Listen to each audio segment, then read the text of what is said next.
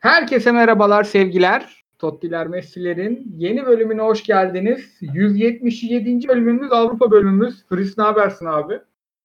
İyi abi sen nasılsın? İyidir. Yoğunluk, koşuşturmaca. Bu bölümün her bölümümüzün bir başlığı var. Hani yazıyoruz o gün ne konuştuysak ufak ufak. Bu bölüm abi Ademola Lookman özel bölüm.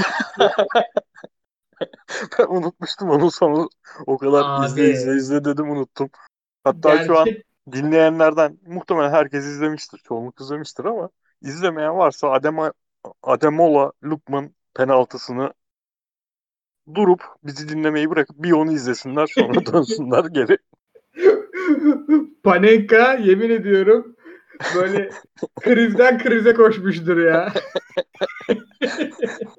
Çok iyi bir an ya. Çok çok güzel bir an. Allah'ım yarabbim. Onun dışında Abi şey bir an bir de yani çocuğun kalan kariyerini etkileyebilecek bir an ya. Yani sahaya çıktığında bundan sonra bence sürekli aklımda olacak o. Abi ben yani rakip mesela kanat oyuncusu normalde. Ben karşısındaki bek olsam her maç dalga geçerim ya. Gel bakalım Pa- Panenka efendi diye. Panenka efendi çok iyi. Ya harbi düz tam şey ya. Normalini attın. Ümit Karan'a çok derdik ya biz. Ümit Karan hep fantazi Aynen. gol denerdi. Ulan Voley- normalini attın o kaldı sanki eksik. Voleşata denerdi sürekli. Ya yapıştır Abi. geçme abi. Bu bölüm ne yapacağız? Ee, hazır milli araya da giriyorken her lige böyle bir genel geçeceğiz. Zaten e, 8'er maç hani bu 5'te biri diyorlar. Geride kaldı. Kimi takımlar 6 oynadı, kimisi 7 oynadı ama şöyle her lige bir genel bakış atacağız.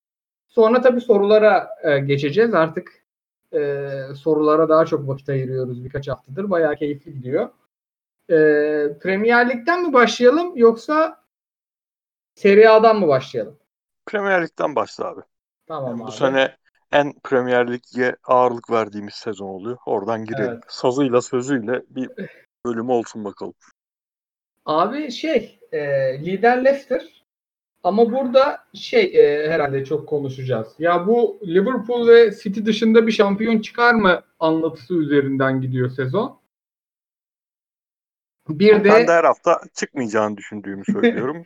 yani kestirmeden çıkmaz diyeyim. Liverpool'un şampiyon olacağını düşünüyorum çünkü. ben vallahi Tottenham'a hala yükseliyorum abi burada. Hmm. Ama Tottenham'ın mesela ben Tottenham maçını izledim bu arada. Çok zor kazandıkları 1-0 bitti diye hatırlıyorum. Tekrar bir bakacağım. 1-0 Ee, bitti 1-0. 85 gibi attı. Şey. Aynen aynen. Uz- çok uzun süre ve üretemediler de abi. Yani bizim pandemi sonrası maçlar gibiydi. Ama ya cidden şey yani bu kazana kazana gitmeleri yani bir de Mourinho takımı babanın kazanmışlığı da var ve kadro hakikaten genişledi. O yüzden burada böyle bir yani 5-6 oran verse Tottenham'ın şampiyonluğuna bir ince atılır gibi geliyor bana. Abi bek transferleri bir kere takımın gerçekten çehresini değiştirmiş diyebiliriz. Sen bir puan versen 10 üzerinden kaç verirsin Tottenham'ın şu ana kadarki sezonuna? Sezon öncesi beklentileri, e, ilk rezalet Everton maçını falan da düşünerek şu an gelinen noktayı. Abi şöyle buna transfer sezonunu dahil edecek miyiz? Tabii tabii.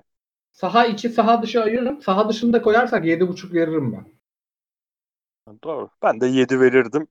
Özellikle hani o Everton maçının yarattığı hisler sonrası. Sonraki hafta da şimdi unuttum hangi takımda ama yani Southampton'ı 2-1 mi yenmişler? Sonra 4'e mi gitmişti maç? Öyle bir şey olmuştu. O, ma- o maçta da hiç beğenmemiştim.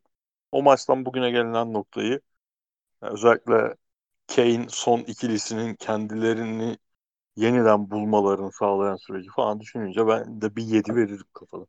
Yani 1-2-1-2 hep gidiyorlar. Ee, çok böyle hani skoru kolay yakalayabilen bir takım değiller hala ama yakaladılar mı affetmiyorlar. Ee, bu biraz da şeyde özellikle son maçta şeye gitti aklım. Orta saha ikilisini çok sert seçiyor abi. Sissoko, Hoiberg. Hı hı. Yani akıtmıyor. Bekleri de akıtamıyorsun bu sefer. Evet ama o geldiğinden beri Pochettino dönemindeki 8-9 ayı da hesaba katarsak savunmada hiçbir şekilde o dengeyi sağlayamama sorununu öyle çözmek zorunda hissediyor sanırım. Ama hani Tottenham için Mourinho'nun kariyeri için bir e, güzel taraf var. Normalde tamamen krize dönebilecek bir dönemi özellikle Endombele konusunda tepe taklak gidilebilecek bir dönemi çok olgun bir şekilde açtı. Endombele öyle harika e, oynamam oynamaya başlamamasına rağmen normalde çok büyük problemler çıkardı orada. O kısmı çok iyi atlattı. O çok sevindirici Mourinho'yu. Burada hani herhalde hayal kırıklığı olarak da City'yi sayacağız artık abi. Ne diyorsun? Abi yani ee, neye göre hayal kırıklığı ben beklentim kalmamıştı açıkçası geçen sezonun sonundan itibaren. Lyon maçıyla beraber, Lyon maçının 11'i, Lyon maçının dizilişi falan onlarla beraber tamamen sildim. Ee, yani şey beklentisini çıkardım hayatımdan. 2017-2019 arası City futbolunu tekrar izleyeceğimizin beklentisini o yüzden yani e, hayatımdan çıkarmıştım. O yüzden hani çok büyük bir hayal kırıklığı olmadı ama tabii ki beklenti, genel beklenti yeniden o günlere dönüş olduğunu düşünürsek tabii var hayal kırıklığı. Ben direkt 5 veriyorum yani 10 üzerinden 5 veriyorum tabii şu ana kadar oynadıkları. Ama hani maça da değinelim Liverpool City maçına. Herhalde son 3 sezondur en az beklentiyle oynanan City Liverpool maçıydı yani. Bir de çok kalabalık bir fikstür vardı bu hafta sonu. Onun da etkisi vardır. Çok öyle dört gözle beklediğimiz bir maç değildi. Ben sonradan izledim bu maçı. Gece izledim. Böyle bir 50 dakikası falan çok gayet iyi bir maç olmuş yani. Çok sıkıcı falan diyenleri gördüm. Ben beğendim. İki takımı da beğendim. City'yi ilk defa beğendim abi bu sezon. Öyle bir durum var yani. Olumsuz başladım City hakkında konuşmaya ama bu ee, 4-2-3-1'in De Bruyne'nin neredeyse artık iyice santroforlaştırarak oynattığı düzen bu ilk defa beğendiğim bir maç oldu. Penaltıyı atsa oradan bir şeyler çıkardı. Savunma en azından biraz daha toparlanmış görünüyor şu an. Ama çok ciddi bir hala neredeyse bir senedir süren özgüven problemi var sanki takımda yani. Akıcılığı etkileyen şey. Yani savunmaya o kadar kafayı takmış durumdalar ki oynayacakları futbolu oynayamıyorlar gibime geliyor bana.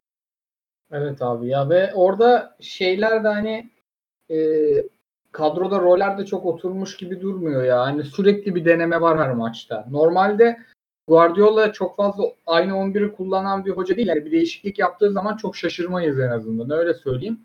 Ama burada her maç bir başka bir deneme görüyoruz ve e, oyuncuların aslında mesela ben şeyi bir tık ayırabilirim orada.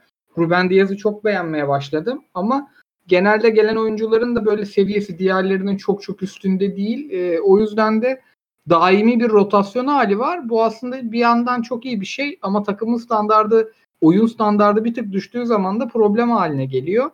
Hani biraz şey Liverpool daha ezberlemiş, daha hani e, saha içindeki değişikliklere hoca bir şey yapmadan cevap verebilecek hale gelmiş bir takım. City'de o biraz eksik gibi. City sanki hep böyle Guardiola'nın yağlaması gereken bir makineymiş gibi geliyor bana. Evet, evet, evet. Aynen katılıyorum. Ve ee, o söylediğin şeyin de nedeni biraz sanırım bu artık 5. sezonuna mı giriyor? Guardiola'nın hiç yaşamadığı bir durum. Guardiola ile birlikte 5 sene boyunca yaşamak zorunda kalan oyuncuların da çok zorlandığı bir durumdur gibi geliyor bana. Yani bu hocayı sevmek sevmemek anlamında değil eminim çok seviyorlardır. Ama bu e, metot teknik direktörlerinin yaşadığı en önemli sorunlardan bu modern dönemde. Onu yaşıyorlar. Yoksa bu e, yeni gelen oyunculardan hani şu an Diaz'ı biraz ayırırız. Çok ekstra şeyler çıkmamasının ötesinde çok ekstra şeyler aldığı oyuncuların felaket durumlarda olması da gösteriyor bunu. Yani Bernardo Silva geçen seneyi bomboş geçirmek zorunda kaldı. Bu sezonda hala bir önceki sezonun Bernardo Silva'sı ortalarda yok. Sterling gol sayısına bakıyorsun geçen sene attığı gol sayısına. Sonra sahadaki Sterling'e bakıyorsun. İnsan inanamıyor. Bu adam gerçekten bu golleri hangi maçlarda attı diyorsun. O kadar kötü. Ee, Jesus müthiş istikrarsız. Zaten sakatlıklar da bunu etkiliyor. Yani De Bruyne hariç takımda istik e, iki sene önceki futbolunun yanına yaklaşabilen oyuncu yok neredeyse. Yani aynı şeyleri, problemleri Liverpool yaşadığında Liverpool çözüm üretiyor. Guardiola uzun zamandır üretemiyor. Ama işte şu tam kadrosu bir dönebilse bir de öyle bakacağız. Çünkü tavanı o kadar yüksek ki takımın. Çok da insan sallamaktan imtina ediyor. Yani ee, Agüero döndüğünde Agu- Agüero döner ve Jesus sakatlanmazsa ikisi aynı anda sahaya çıkabilse ee, Sterling, Silva o söylediğim oyuncular yeniden form tutabilecek noktaya gelse falan ne olacak bilmiyoruz ama ben hala çok düşük ihtimal görüyorum yukarıya aday olmaları. Anlı- şey, katılıyorum. Bir de tabii bunun içinde şey de var. Guardiola'nın da kontratı bitiyor. Tabii tabii tabii.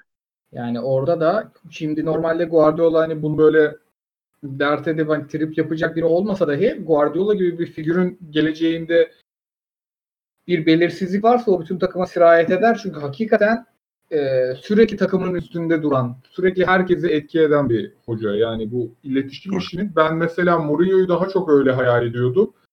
Bu özellikle bu belgesellerle falan çok daha özel, bir de sosyal medyaya düşen videolarla çok daha fazla içine giriyoruz işlerin. Abi herkese sürekli dokunuyor adam. Sürekli hareket halinde. O yüzden E gerçekten yorar be Koray bir süre sonra. tabii Baba bir sadece sal beni dersin yani. hem hocayı yorar abi bir yandan da hocayı da yorar yani. Tabii. O da başka bir şey yarar. Bakalım orada kontrat işi ne olacak? Bir Premier Lig şey var.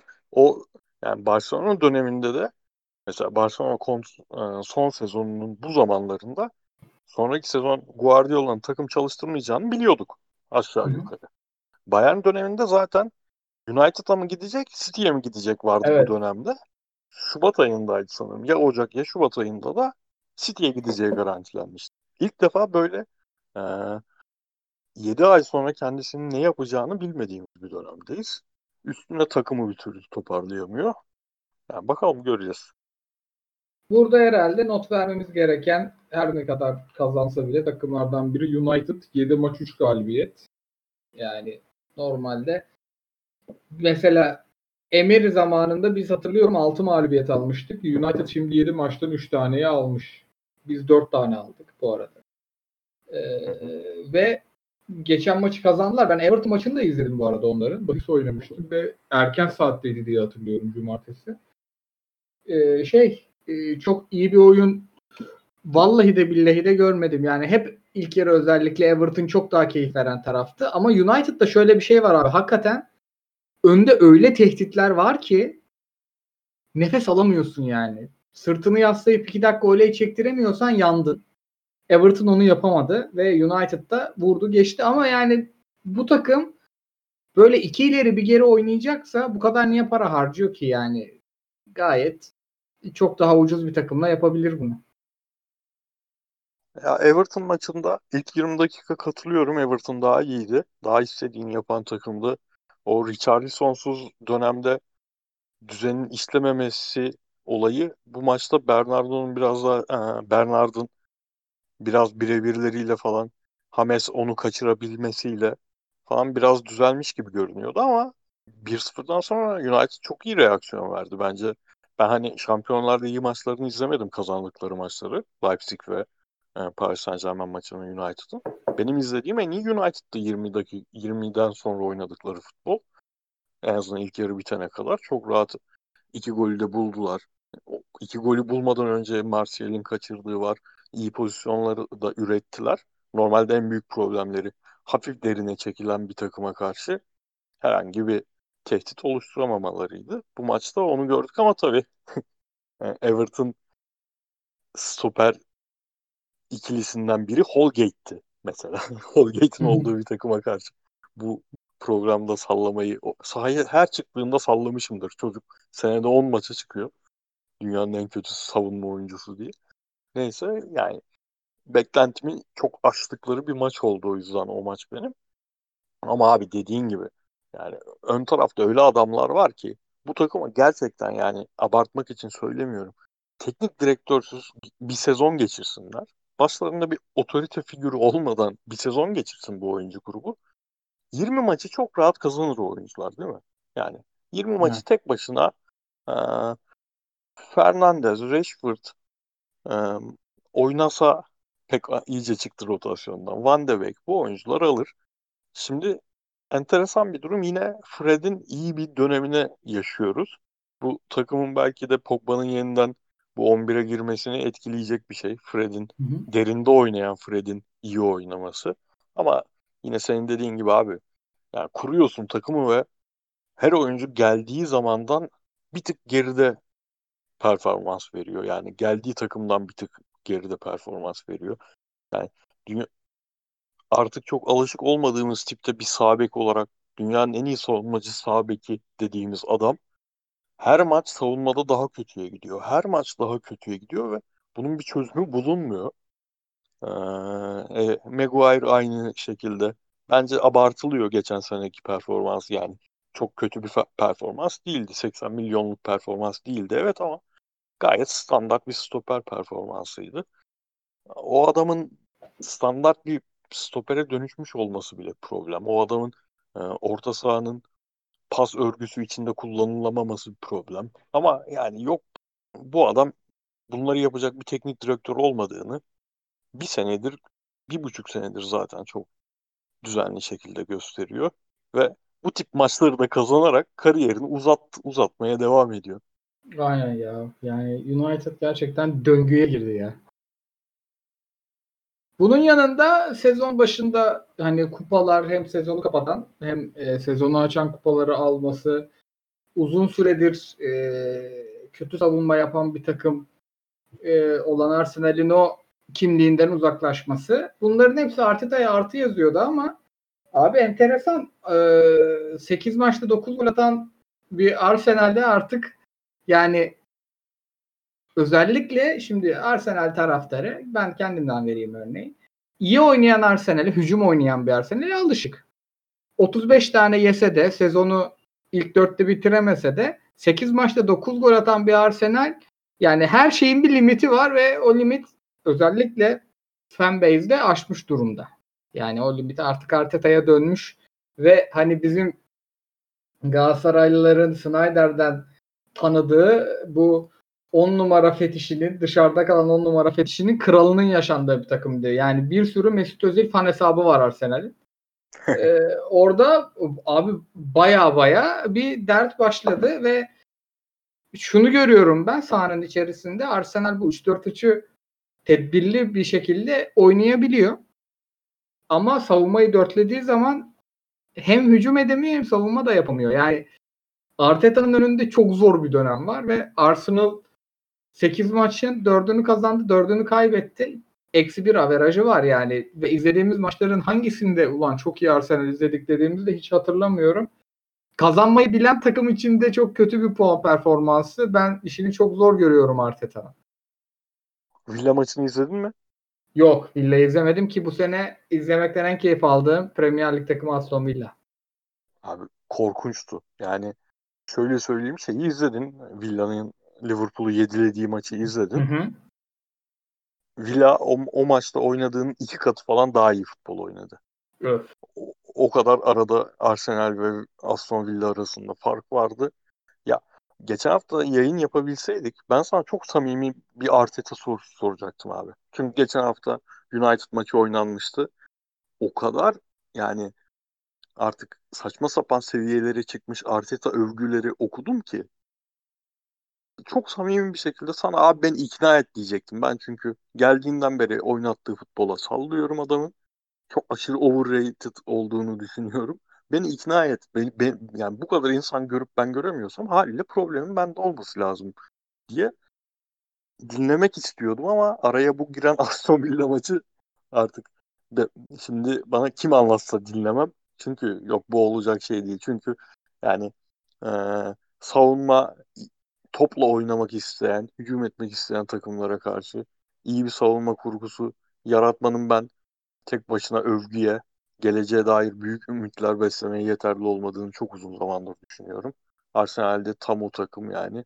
Ki Aston Villa topu ayağında tutmak isteyen, oyun oynamak isteyen bir takım olmasına rağmen o maçta da sorun yaşadılar. O söylediğin gol avaraj olayı ya e, ceza sahası içine Bellerin giriyor. E, Aubameyang uzakta kalıyor. Ceza sahası içinde değil, pası veren adam olarak kalıyor. Aubameyang şut çekmiyor maçlarda abi. Şimdi mesela sana onu sorayım ben. Sence Aubameyang'ın performansının ne kadarı e, bu NBA oyuncuların özellikle bizim Ersan'ın çok yaptığı kontrat alıp sonraki sezon yatması gibi bir durum. Ne kadarı oyun tercih edilen oyunla ilgili bir durum. Abi şöyle e, bence Aubameyang'ın takımda kalmasının sebebi bir kontratın güzelliğidir. İki cidden alan bulabiliyordu. Ama şimdi öyle bir e, takım ki bu o alanı ona yaratmanın yolu geriye çekilmek olmamalı yani. Ben de hep söylüyorum. E, ben Real Madrid olsam oynatırım Aubameyang'ı belki sol forvet olarak.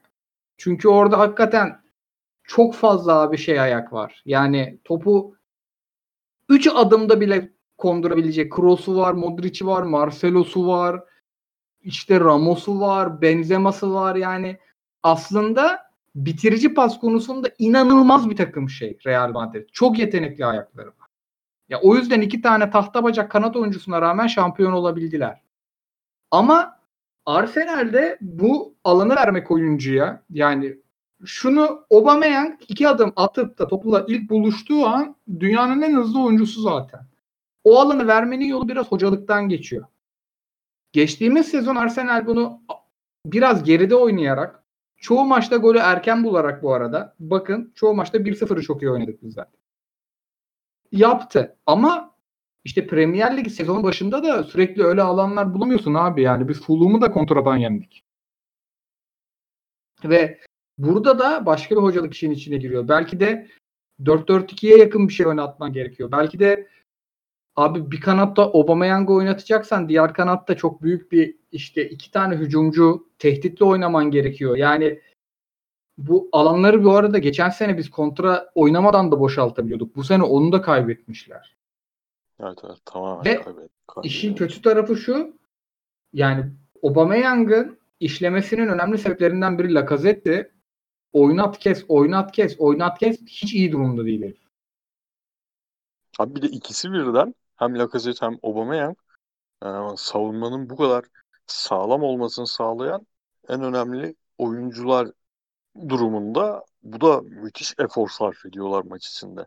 Evet. Belki de hani Aubameyang'ın o alan bulunsa bile eski çabukluğunda, eski atikliğinde, eski fiziksel kabiliyetleriyle o topa gidememesini sağlıyor. Ya da topu ceza sahasının içine nadir getirdiğin, kaliteli olarak nadir getirdiğin anlarda Lacazette'in o vuruşu yapamamasını sağlıyor. Yani Lacazette 3 sene önce en büyük eleştiri şeydi Lacazette. Ya abicim bu adam da Inzaghi gibi sadece bitirişte var. Oyunun hiçbir yerinde yok denen adam şimdi oyunun her yerinde var. Bu sefer bitiremiyor. O kadar yorgun oluyor ki o an çünkü. Abi şey ya mesela bu kadar da yapmamak lazım orta sahacı bu santrforları. Yani bir evet. orta sahacılara da faydası yok ki bunun. Zaten evet, arkasında 3 tane stoper oynuyor. Önünde 2 tane yani oynatabileceğin en fizikli 8 8 buçuklardan biri Partey yanına Granit Çaka'yı koyuyorsun. Bu kadar da yapmanın manası yok yani. Ki bunun savunmaya katkısı bir yandan var bir yandan da dezavantaj. Çünkü yani rakip stoperli mi stoperli geliyor abi üstüne. Çünkü biliyor artık efor gösteremeyeceğini. Aubameyang'ın sürati. Son maça bir yerde tutuyor. Partey Elneni çıktı bir de mesela. Hani Partey Ceballos, Partey Çaka bunlara bir noktaya kadar eyvallah da Partey Elneni çıkması United'a çıkar gibi e, top yüzde 55-60 en az ayağında kalırken çok anlamsız. Ama en azından şey transferin transfer dönemi iyiydi. William evet. transferinin saçmalığı hariç. Yani Gabriel müthiş oynuyor. Evet, en azından orada, orada olumlu bir taraf var. Ya yavaş şöyle, yavaş bir düzelme var. Arsenal gerçekten işte Pepe'yi, Lacazette'i, Partey'i, ne bileyim Tierney'i, şunu, bunu, Saka'yı oyunculara teker teker baktığında abi çok kötümser konuşamayacağım bir takım. Yani mesela bugün doğru dürüst kullanılsa Nikola Pepe olağanüstü bir herif yani. Ama bunların şimdi bu oyuncuların da Arsenal'de şöyle bir risk var. Gerçekten takım sürekli ilk dördün dışında kaldığı için oyuncular olduğundan daha düşük de görünebilirler.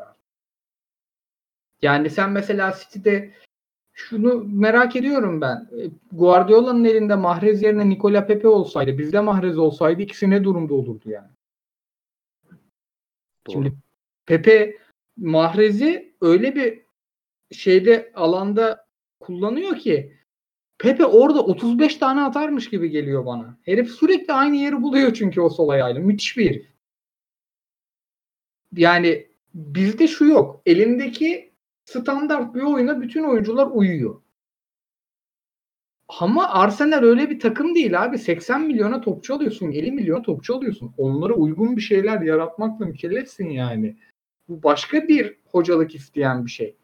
Ee, keza Klopp'un da yaptığı bu işte. Yani Firmino'nun en iyi özelliklerini görüyorsun. Mane'nin görüyorsun. Diogo Jota'yı gör en iyi abi eski takımında bu kadar iyi bir Jota görmedik mesela. Bizde hiçbir oyuncu geldiğinden daha iyi oynamıyor. Bak Bukayo Saka bile düştü oyunda. Daha kötü yani. Herif 2 yaşında. Anladın mı ya? Bir yaşındaki halinden daha kötü. Bir de havalara girmiş ya. Saka bayağı havalara girmiş. Her Abi- maç ona dikkat ediyorum. Yani Sen kimsin de Aubameyang'a pas atmayıp kendini vuruyorsun ya? Çok ilginç ya. Ve bak bunların hepsi hocalıkta bitiyor gerçekten yani. Bu Arsenal ciddi ciddi ya Chelsea'den o kadar da kötü kadro değil. Hakikaten Ha, değil. abi bak benim itiraz ettiğim yer yani anlayamadığım yer burasıydı. Yani iki senedir Solskjaer'i bütün dünya yerden yere vuruyor. E, Solskjaer de e, topla oynamak isteyen takımlara karşı gayet iyi iş çıkarıp kendisi oynaması gerektiğinde çuvallayan teknik direktörlük yapıyor. Ve oyuncuların hepsi dediğimiz gibi geriye gidiyor ya da olduğu yerde sayıyor. E, Arteta'da da aynısını görüyoruz. Ama Arteta işte United'ı yendiği zaman taktik deha ilan ediliyor. Bu aradaki çelişki çok enteresan geliyor bana. Yok bende yok yani. Şu an bence Pochettino'yu kapanın kazanacağı bir oyun başladı ya. Evet. Ve Yani ben- Arteta'nın tabii kredisi daha yüksek. Daha biraz daha gider ama yani United'ın artık o hamleyi yapması şart. Net yani. Ve özellikle Ancelotti'nin de şu Everton'a kattıklarını görünce abi Everton maçı gördük mü kanal değiştiriyorduk yıllardır. Tabii. Yani Yani- 2-3 haftadır yine öyle olmaya başladı gerçi de. Yani bu çok tuhaf bir sezon. Tekrar toparlarlar. Diyelim devam edelim. Var mı abi Premier Lig'de bir Chelsea'ye herhalde ince bakarız. Abi Chelsea bu hafta sadece bu hafta değil ben önceki hafta izlememiştim performansını da. Onda da çok iyiymiş. Bu hafta Ziyeh yani çok acayip bir şey oynadı. Şey speak, yorumcu kimdi hatırlamıyorum kusura bakmasın. Emre Özcan mıydı, Engin Kehali miydi bilmiyorum da ma- maçın yorumcusu. Şey dedi. Chelsea böyle giderse De Bruyne'sini bulmuş olabilir dedi. Ben de. Abart, abartma be abicim diyecektim. Ama harbi herif öyle bir şey oynadı ki yani kullanılış şekline bağlı olarak gerçekten o onu, o şeyi de verdi yani. Sadece böyle kanat oyun kurucusundan ötesinin de olabileceğinin göstergelerini verdi. Chelsea'de ciddi bir savunma toparlanması var. Ama işte Arteta'dan farklı olarak Lampard'ın yaptı. Ee, savunmanın toparlanması için hücumdan e, verdiği tavizleri yavaş yavaş üzerine koymaya başladı. Çok kısa sürede yaptı bunu. Tabii kadro kalitesinin de etkisi olabilir bunda ama orada toparlanma var. Yine de en azından saha içi performansı olarak ben 6 veririm. Yani 7 vermem şu an. Şu ana kadarki performans. Abi vallahi şu an yani United maçı mı izleyeyim Chelsea mi? Chelsea daha tercih edilebilir geliyor bana ya. Bir de ben bu Temi Abraham kardeşimizi çok seviyorum. Biraz da onun şeyi var. Yani o mesela onu tekrar döndürdü kadroya. Ee, Ben Giroud bekliyorum. Her zaman ben. Arsenal'de de öyleydi yani. Takımda bir problem varsa Giroud hamlesiyle döner takım biraz kendi haline. Çünkü Giroud'da şey var ya hem yedekten geldiği zaman hem uzun süre oynamayıp döndüğü zaman bir 2-3 hafta muhakkak büyük etki yapıyor. Sonra o da düzenli oynamaya başladığında Semih Şentürk'e dönüşmeye başlıyor. Yani bunda da öyle bekliyordum ama Temi'yi döndürdü. O Temin'in dönmesi tabii Werner'in biraz daha Leipzig rolüne dönmesine sebep oldu. Biraz daha yani takıma denge getirdi. Bakalım ben bırakmıştım Chelsea'yi düzenli izlemeyi. Ee, milli ara dönüşü ilk izleyeceğim takımlardan biri olacak. Yani. Benim de valla. Chelsea, Aston Villa bir de e, kadrosu beni çok çekmemesine rağmen lider Leicester. Bir Abi de Tottenham. Leicester bak konuşmadık Leicester'ı. Ben yani vereceğim Aston Villa ile beraber en yüksek yani Aston Villa'ya 9 verirsem Leicester'a da 8 veririm. Çünkü ben en şaşırtan takım onlar oldu. Ben bu kadar sakatlık varken ee, özellikle Ricard hani Chilwell gitti. Chilwell'in yerine birebir Chilwell ikamesi almadılar. Castagnet'i aldılar. Ee, Ricardo Pereira bütün sezon yok. Chilwell'den de önemli oyuncu olduğunu düşünüyordum Leicester'ın oyunu için. James Madison ee, yani döndü ama hala fiziksel olarak çok kötü durumda. Bu kadar eksik varken hiç beklemiyordum. Bir de e, City'yi yendikten sonra City'ye 5 attı adamlar. Brandon Rodgers'ta şey var. İşler kötü gidince diziliş değiştiriyor ya. Hı hı. Bir dizilişte tuttuğu zaman sonraki hafta da aynı dizilişte çıkıyor. Ben de dedim ki şimdi ulan bu herif City'ye 5 attım diye gidecek. Hiç yenemeyeceği, o dizilişte yenemeyeceği, kapanarak %25 ile oynayarak yenemeyeceği takımlara aynı dizilişte çıkacak. Sonra patlayacak elinde dedim. Olmadı Arsenal'i yendiler aynı dizilişte. Ee, bu hafta sonu kiminle oynadıklarını unuttum zorlandılar ama 1-0 bu hafta sonu kazandılar. Wolverhampton. Yani. Ha, Wolverhampton'ı aynı dizilişle yendiler. İşte bir tarafta Justin oynuyor, bir tarafta adını ilk defa duyduğum bir oyuncu oynuyor filan. Çok şaş- şaşırmış durumdayım. Yani geçen seneki başlangıçları şaşırtmamıştı. Bütün sezon bekliyordum ben Leicester'ın çok iyi gideceğini. Ama bu sezon hiç beklemiyordum. Şu ana kadar çok iyi puan aldılar. Çok çok iyi puan aldılar. Başka konuşacağımız herhalde biraz da Jota'ya değiniriz. Baba roket çünkü. Abi belki de e, psikolojik olarak Liverpool'un ya tamam biz iki sene inanılmaz işler yaptık. Bundan sonrası biraz iki ileri bir geri şeklinde gideriz haline girmesini engelleyen adam tek başına ya. Yani yani tek başına değil tabii. Burada teknik direktörün onu bu kadar hızlı şekilde böyle bir etki yapacak noktada kullanabilme becerisi de var ama yani bütün e, belki de bundan sonraki Liverpool tarihini değiştirdiğini düşündüğün stoper sezonu kapattıktan sonra bu kadar rahat kazanmaya devam etmeleri en azından ligin bu noktasında bile 6 puan farkı atmış olmaları City'ye en önemli rakiplerine çok kıymetli. Olağanüstü bir hoca ya bu adam. Hakikaten olağanüstü bir hoca ya. Hayran, hayranım Abi, yani şu enteresan geliyor. Her sene bunu konuşuyoruz. Bu e, oyuncular aşırı maç yapıyor. Dayanamaz yani. Kaldıramaz her maç bu tempoyu bu takım diye düşünürken bu sene mesela geçen seneden de daha farklı bir oyun. Biraz daha iki sene öncesine yakın sayan bir tempoya döndüler. Daha yani bir, bir tık daha tempoyu artırdılar gibi. Ve hani bütün takımların tempodan kaçındığı, tıngır mıngır oynamaya çalıştığı bir dönem. Yani Almanya'daki takımlar bile Leipzig, Gladbach, Leverkusen falan daha bir pas yapmaya çalışıyor, oyun dinlendirmeye çalışıyorken onların şu an yeniden böyle bir noktaya gelmiş olmaları yapıyor. Herif yapıyor harbi. Aynen abi. Adam, hakikaten adam yapıyor. Serie A'ya zıplayalım mı?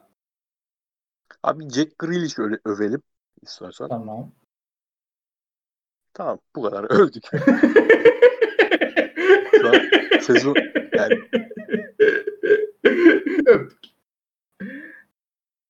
Abi sezonun oyuncusu ya şu an. Yani ikili olarak Barkley transferi inanılmaz oturdu oraya. İkili olarak yani sezonun ikilisi bence. Hakikaten ya herifler. Ya bazen de hiç beklentin olmayacak oyuncu tak diye olağanüstü iş yapıp görebiliyor işte. Bu, bu beklenti varken yapmış olması daha da değerli bence.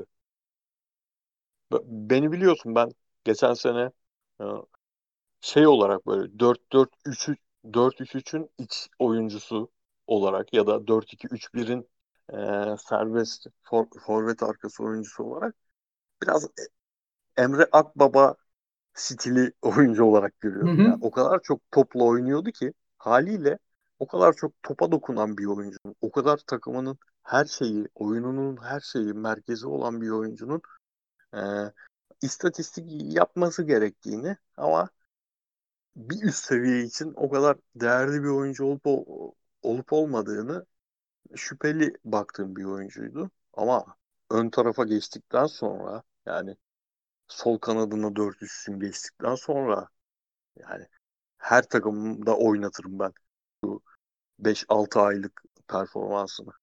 Evet abi. Tam yani böyle o sol öndeki oyun kurucu bu Ludovic Juli hafif hızından kaybettiğinde öyle bir edaya bürünmüştü baba. Onun bir de bir çocuk kuvvetli abi fizikli deviremiyorsun kuvvetli. hayvanı.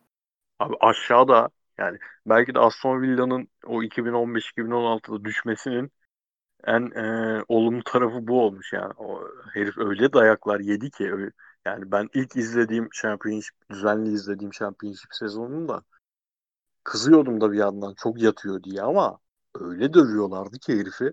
Yani adamın stilini resmen Championship savunmacıları belirledi.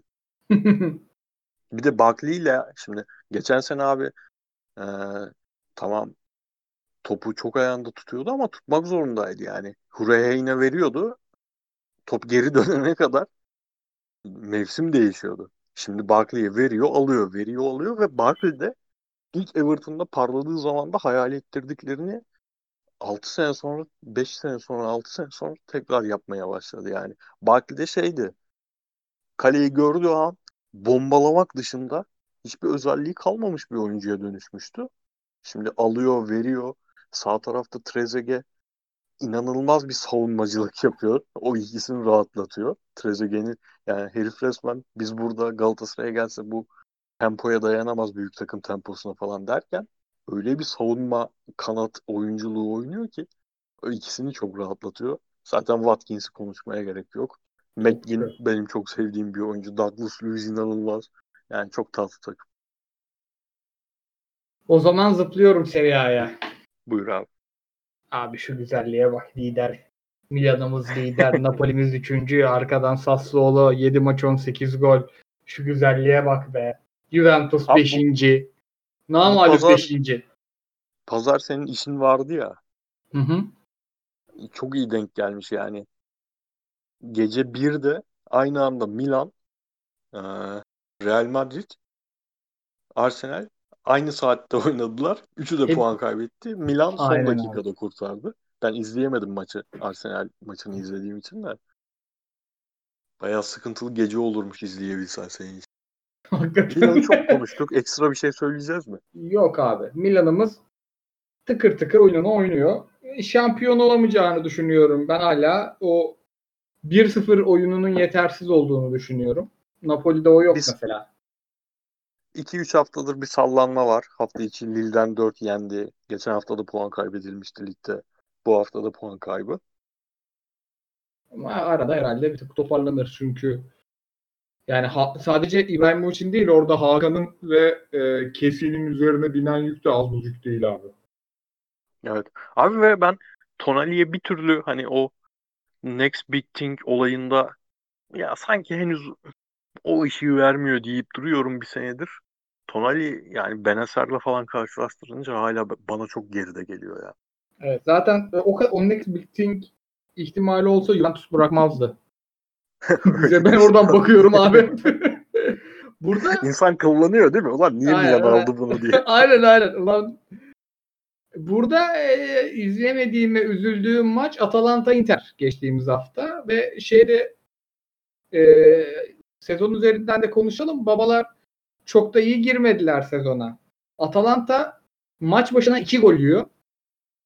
Inter'de geç yani haftalardır konuşuyoruz. Inter oyunu de, oyununu değiştirmeye çalışırken aslında o oyunu güzel, iyi yapan birçok şeyden feragat ediyor. Ee, James Soncastle da güzel bir yazı yazmış. Bununla ilgili bu arada isteyenler okuyabilir.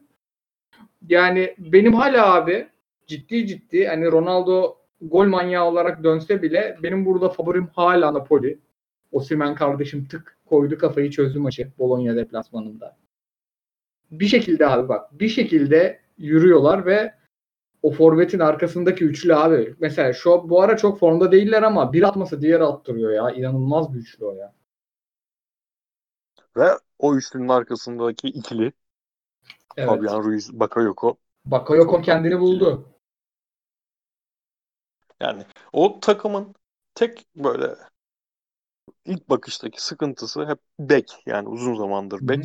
Yine bek. Yani bir darbe yemeye başladıkları zaman or o bölgelerden yiyeceklerdir muhtemelen ama geri kalan kısım çok kusursuza, seri A ölçeğinde kusursuza yakın. Ya bu sene e, son iki sene o kadar seviye yükselmişti ki oynanan maçların seviyesi. Bu sene biraz sıkıntı var. Atalanta'yı e, Atalanta çok fazla enerjisi üzerinden oynayan bir takım. Yani o enerjiyi tekrar yakalayana kadar çok uzun uzadıya büyük laflar etmemek lazım. Ee, In- Inter'i de çok ya e, seri Serie A takımlarını da o kadar çok konuştuk ki şu an Aynen abi. yeni bir Onu- şey sö- sö- Hevesle Serie şey A konuşalım dedim. Ne konuşacağız bilmiyorum. Her şeyi konuşmuş. Sassuolo'muzu övdük, Napoli'mizi övdük. Roma'nın dördüncülüğü ilginç. Abi Roma epey ilginç. Yani ben ilk hafta Verona maçlarını izlemiştim. Sonra Roma e, Milan maçlarını izledim. İkisinde de hiç beğenmedim. Ama he, Mkhitaryan bayağı iyi durumdaymış herhalde. Çok izleyemediğim için de ekstra Roma'ya yorum yap- yapamıyorum yani. Ama bu sene e, genele baktığımızda hani benim oyununu sevdiğim, tarzını sevdiğim takım sayısı bakımından Serie A e, Premier Ligi solladı ya. Bu sene daha çok yani geçen sene de daha çok seviyordum. Bu sene duble seviyorum. Serie A'dan maçı kaçırdığım zaman canım sıkılıyor. Burada negatif puan vereceklerimiz var mı diye bakalım. Conte'yi konuştuk, şeyi konuştuk. E, altlara bakıyorum biraz. Hani Abi tersten In- Inter be- benim standart negatif. O da beklentim çok yüksek olduğu için negatif puan verdiğim takım iki senedir. Yani Lazio çok uzağında girdi beklenenin. Çok çok uzağında girdi ama yani Inzaghi'ye de diyecek bir şey yok abi yani. Alabildiğin muhteşem bir sezon geçiriyorsun. Sürekli şampiyonluk yarışının içinde olduğun bir sezon geçiriyorsun. Bir tane kupa alıyorsun filan. Ama yazın yapabildiğin en iyi transfer Vedat Muriç şimdi ben bu adama ne diyeyim ki? Aynen Yani ve Yani Bayağı da maçı kaynak çıkıp kayırıyor. Felipe Caicedo çözmesi gerekiyor. Bir de Covid ile ilgili bir sürü problemleri falan olmuş. Inzaghi'ye de çok laf edemiyorum. Yani Serie A benim tam istediğim kıvama henüz gelmedi. Bence bu son milli aradan sonra ben de senin gibi ekstra bir Serie A övgüsüne başlarım da şu an istediğim kıvamda değil. Sevdiğim takımlar o tempoya çıkmadığı için henüz. O zaman şeye zıplayalım mı? Sürpriz at Bundesliga. Zıplayalım. Hiç, hiç izleyemedin değil mi şeyi? Bay Bayern Dortmund. Yok abi. Bu hafta full lansman telaşındaydım ben. Microsoft. Ya Ses... Çok tamam. çok çok çok zevkli maç oldu. Çok iyi. Beklediğimin çok ötesinde zevkli maç oldu. Çünkü bu sene esas e, izlemeyi tekrar önceki sezonlar gibi azalttığım lig Bundesliga olmuştu benim. Dediğim gibi Leverkusen, Gladbach falan biraz e, farklı oyunlara yönelmeye başladı. Yani Almanya'da şu anda bu takımlarda öyle bir trend var. Ben onu gözlemliyorum. Yavaş yavaş o e, çok agresif önde baskıyı bırakıp yani bırakıp değil de hafifletip esnetip daha çok pas yapmaya çalışan, daha dengeli oyunlar oynamaya çalışan e, başaltı takımları izliyoruz. O da tabii e, Bundesliga'yı ben biraz hahusu yüzünden seven bir insanım sevdiğim zaman sezonlarda. O olmayınca biraz uzak dur- duruyorum. Ama bu hafta iki maçta yani hem Dortmund Bayern maçı hem Gladbach e, Leverkusen maçı acayip maçlar oldu. Yani Dortmund da bu hafta benim hep eleştirdiğim bir takım olmasına rağmen bu sezon ilk kez beğendiğim bir oyunları oldu. Yani bence maç Dortmund'un hakkıydı. Hiç yani maç 3-1 bitti ama Haaland biraz standardında oynasa çok rahat Dortmund'un kazanabileceği bir maçtı. Ama yani Bayern'de ciddi bir düşüş var. O Hoffenheim'a 4-1 yenildikleri maçtan beri kazanmaya devam etmelerine rağmen o sezonu çok acayip bir noktada bitiren Bayern'i izlemiyoruz. Üstüne kimi gitti abi. Ocağa kadar Ha, yok herif. yok değil mi? Dizi gitti. Yani kimi yok. Zaten Thiago gitmişti. Orada kaldılar Toliso'yla şeye Goreska'ya Goreska. sadece. Yani ciddi bir problem olabilir orada Bayern açısından. Çünkü onlar da enerji üzerinden çok tanımlayabileceğimiz bir takım.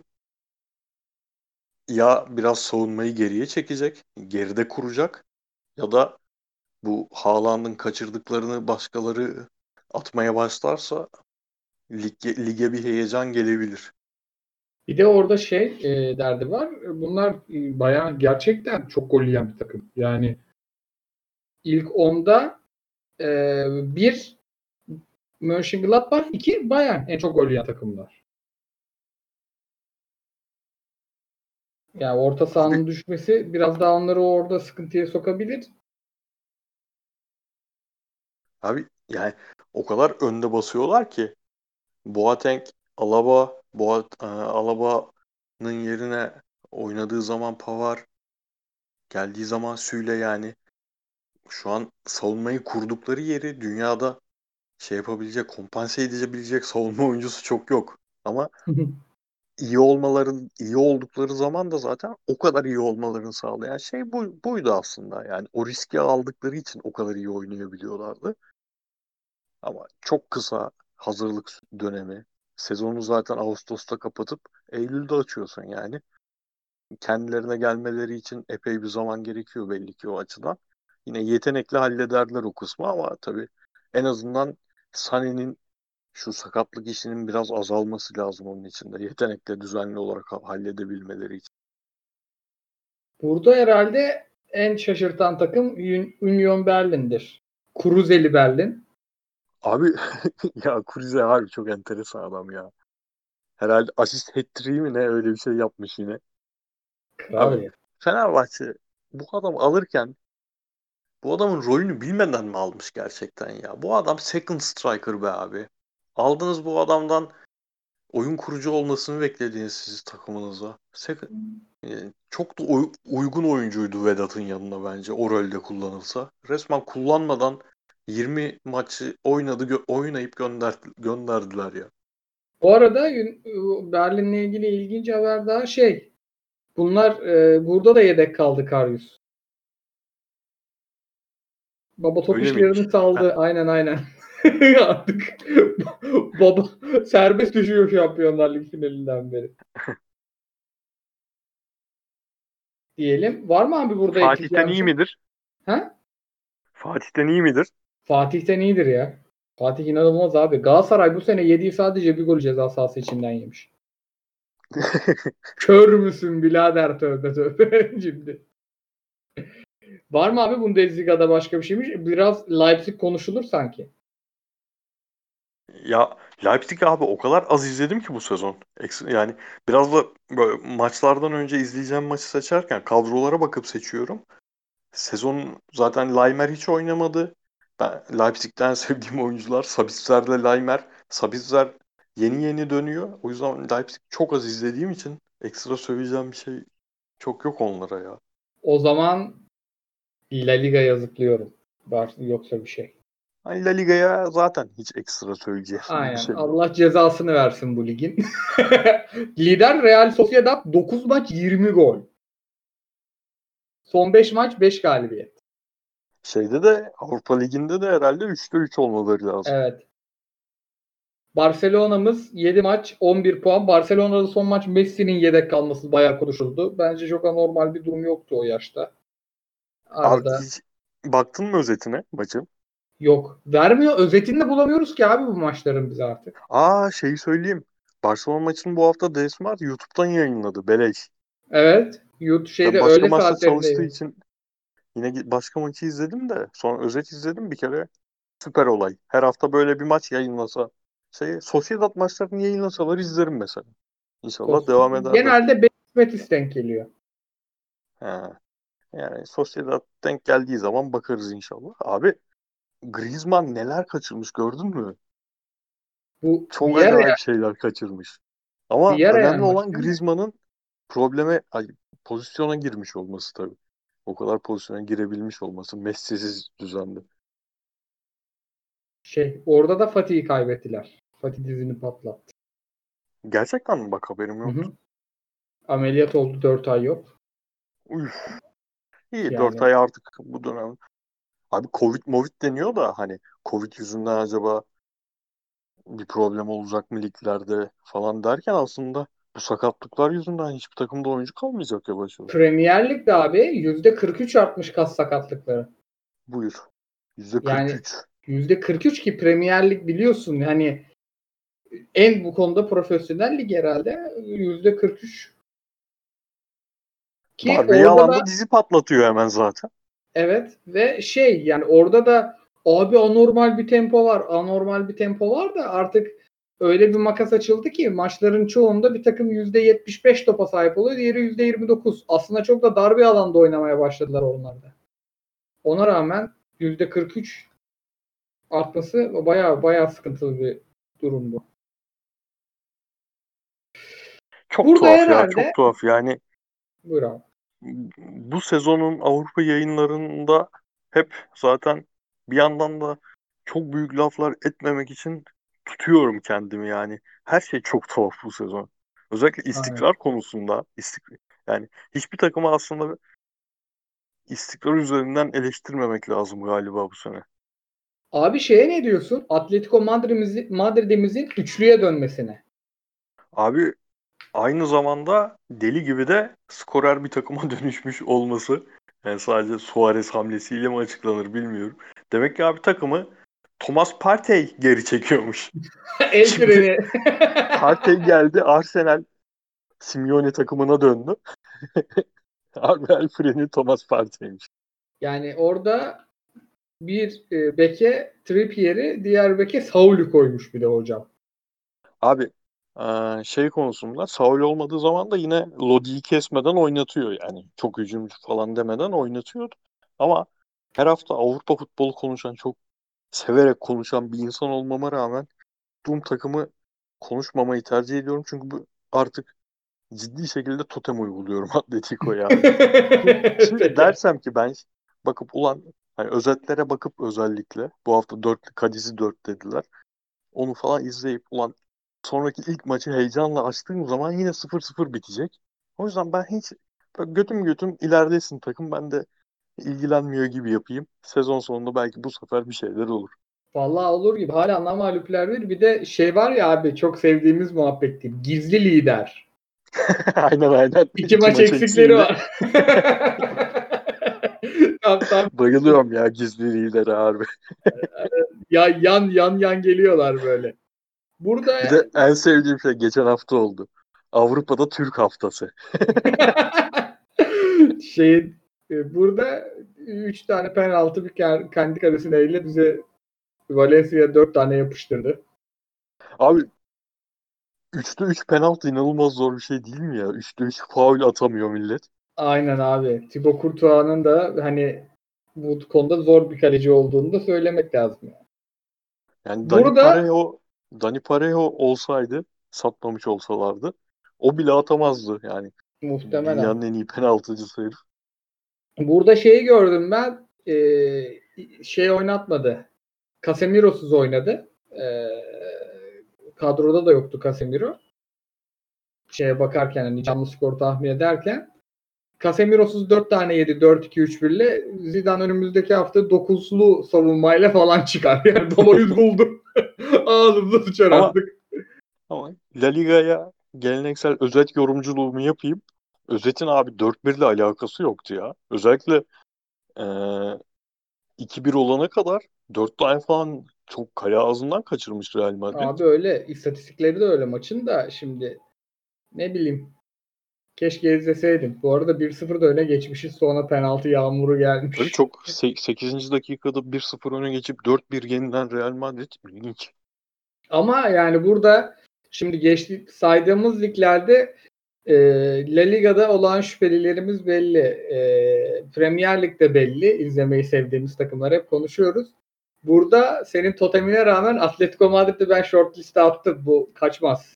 Babaların yolculuğu. Bundesliga'da da abi şeyin oyunu çok sevmiyoruz. Yavaş yavaş hani e, o konuda yargımız da kırılıyor da e, Dortmund'u bu sene izleyeceğim ya bu Bellingham'lar, Haaland'lar, Reyna'lar yani bir sürü güzel topçu var orada da. Abi problem şu ki mesela bu maçta Bellingham yoktu.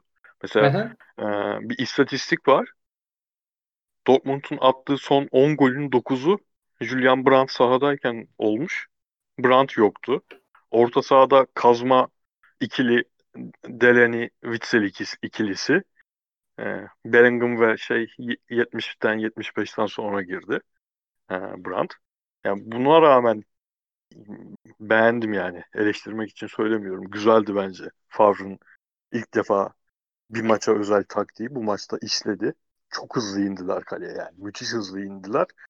E, Haaland bitiremedi ama işte çok dönemsel oluyor Dortmund'un zevk vermesi. Abi o zaman Lig 1'e ince bir zıplayalım mı? Lig 1'de şey e, sorularım da var. Sorun varsa direkt sor abi. Ben Lig 1 he- bu hafta bile yani bu hafta benim Süper Lig izlemedim ya. Hı hı. En çok maç izlediğim hafta oldu son dönemde. Bir tane bile Lig 1'den bizim lig diyecek. Lig 1'den maç izlemedim ama sorun varsa buyur. Abi şey yani e, birkaç maç izledim ben. Son iki hafta biz geçtiğimiz hafta yapamadık sanırım podcast. Hı hı, Geçen hafta yoktu. O- Oralardan da geleyim. Bir ben abi Lille'in 4-4-2'sini çok beğendim. Ya tam benlik takım. Kabul 4-4-2. Bu hafta izledin mi? Bu hafta izleyemedim. Burak Yılmaz'ın muhteşem geri dönüşünü kaçırdım. Abi o kadar heyecanlandı ki maç içinde o dönüş olacak diye. O yani motive Burak maç içinde aniden motive olan Burak bu yaşta bile zevk veriyor ya. Bir de şey var orada e, yani hakikaten artık böyle sadece basıp gidiyor diye topçu izleme şeyini geçtim abi. Herhalde yavaş yavaş yaşlanıyorum ama abi bu Lyon yani ne yapıyorsunuz birader ya?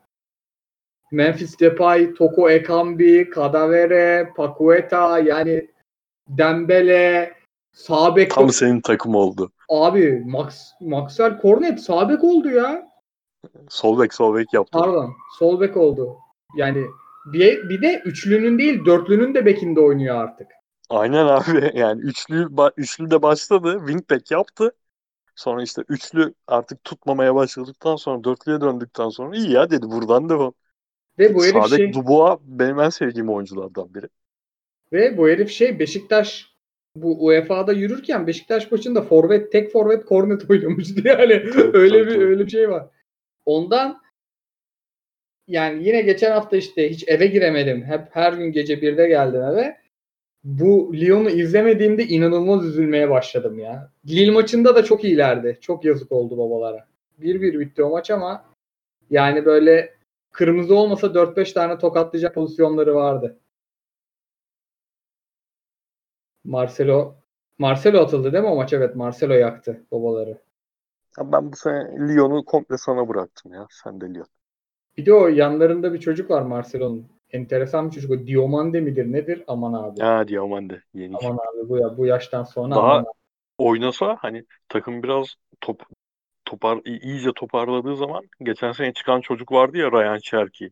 Hı hı. O takım e, biraz akıcı oynadığı zaman oynatmak lazım onu. Şu anki kadro problemli biraz hala. O, o kadar keyif veriyor ki. Hani bu Gio Reyna'nın ilk birkaç maç hissettirdiklerini o da hissettiriyor. Ama o da 2010 2000 ya üçlü ya dörtlü. Yani çok zamanı var. O zaman ince ince sorulara geçiyoruz. Halbuki konuşacağız. Geç abi. Ben de artık bir balkona çıkayım. Kusura bakmayın. Sesim Mo- robotsu gelebilir. Mo- mobil, mobili al abi. Ya abi telefon çekmiyor genel olarak. Ha, Şu anda mobilde zaten de. Tamam. O zaman başlıyoruz. Buyur abi. Soru 1. Bu arada bayağı güzel sorular gelmiş. Uzun uzun okuyarak ve yeni isimlerden. Alman lobisi sormuş. Leipzig ileri üçlüyü genellikle 10 numaralardan kuruyor. Enkunku, Olmo, Forsberg üçlüsü bile gördük. Sorum şu. Sörloth, Kluivert gibi isimlerin kısa vadede takıma adaptasyonu mümkün mü? Bir Leipzig değerlendirmesi bekliyorum demiş. Az izledik bu sezon diyelim mi? Ben sana bir Ya- magazin magazin sorusu soracağım ama Leipzig'le ilgili. Ya baş Yani Bundesliga konuşurken Leipzig'e dair şey dedim ya Laimer Sabitzer. Ben ön taraf kurgusundan ziyade o Laimer'le Sabitzer'in sahada olmasıyla daha çok ilgiliyim. Yani onlar sahada olduğu zaman Leipzig'in oyununun daha keyif veren şekline büründüğünü düşünüyorum. Hatta eee, yine sakatlık problemleri var. O Hastenberg'in falan da savunmada onların da oyunu çok değiştirdiğini düşünüyorum. Yani Leipzig'in öndeki riskli oyununu eee, o kadar akışkan oynamasını sağlayan şey orta saha ve savunması oluyor genelde. Ön taraftaki isimler hani Werner'in kaybı çok büyük tabii ki ama onun dışında çok önemli değil gibi geliyor bana. Sörlot'a e, herhangi bir Türkiye'de parlayıp Türkiye'de iş yapıp başka yerde yapamayan oyuncu gözüyle bakmıyorum ben. Onun biraz farklı olduğunu düşünüyorum. Epey bir beklememiz lazım bence o, o konuda. Kluivert hiçbir zaman beğenmedim. Ben de yani. Yani Leipzig'e de Leipzig'in böyle bir sürü alıp çok az oynatıp bir yerlere 10'a 15'i çaktığı oyuncular var ya öyle olacağını düşünüyorum ki zaten yani Nagelsmann düzeninde de böyle deli gibi parlayan o tip oyuncu çok görmeyiz. Çok ümitli değilim ondan. Diyelim magazin sorumu soruyorum. Buyur abi. Leipzig gelse dese ki ver Markao'yu al Sörlot'u. Galatasaray'ın futbol şube sorumlusu ne dersin abi? Abi bir daha sorar mısın ya? Anlayamadım. Leipzig geldi. Sen Galatasaray'ın futbol şube sorumlusu. Dedi ki al Sörlot'u ver Markao'yu. Hmm. Kafa kafaya. Hı hı. Şimdi düşüneyim. Markao'yu verirsem ne çözerim onun yerine? Yok abi yapmam.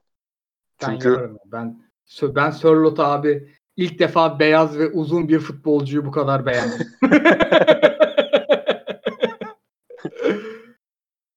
Ee, Abi ya şeyi düşünüyorum şimdi. Sörlot'u aldım. Elimde e, Markao'yu hani onun özelliklerine uygun oyuncu zaten yok da onun özellikleriyle örtüşen oyuncu. Sayısı olarak da çok acayip bir problem yaşıyorum. Ama elimde Falcao var, Cagne var. Bunları nereye çakacağım? Sörlot'u aldım. Bunları çakmam lazım bir yere. Abi Cagney'i çakamayacağız zaten. Cagney artık Galatasaray'ın 3. santrforu oldu. Babel oldu ikinci. İşte Yani o, o yüzden Cagney'i denklemden çıkarıyorum. Falcao'ya da pembe formayı, şanlı pembe formayı giydireceğiz abi Inter Miami. İleri ikili de Higen Cag şey Falcao aman Allah'ım. Şu, şunu yapsak daha iyi değil mi? Markao'yu 20'ye çaksak bir yere. O 20 ile 20'nin 10 lirasıyla yeni Markao bulma girişiminde bulunsak. O, onuyla da yeni bir Sörlot bulma girişiminde bulunsak. Çok Güzel. romantik futbol yorumcusu şeyi Yo, oldu ama. romantik romantik For değil Fortu abi. editörü For Fortu editörü yorumu oldu ama kulüplerimiz gidip dışarıdan 30 yaşında futbolcu almak yerine kendileri bulmalı gibi Ama başka çaremiz oldu. yok. Çünkü iyi oyuncularımız kiralık bizim. Saratçılar, maratçılar satabileceklerimiz. O yüzden Evet. o yola girmek zorundayız zaten. Carlos Kaiser sormuş. Duško Tosic şu an şu United'da Maguire yerine daha verimli olmaz mı? Oyun stilleri de benziyor bence demiş. Baba ya. Mats Hummels Yalnız gerçekten benziyor. Yani Maguire'ın topla çıkışları, orta sahaya eklemlenmesi falan harbi benziyor. Bravo. Kim sormuş dedin? Kim sormuş? Carlos Kaiser.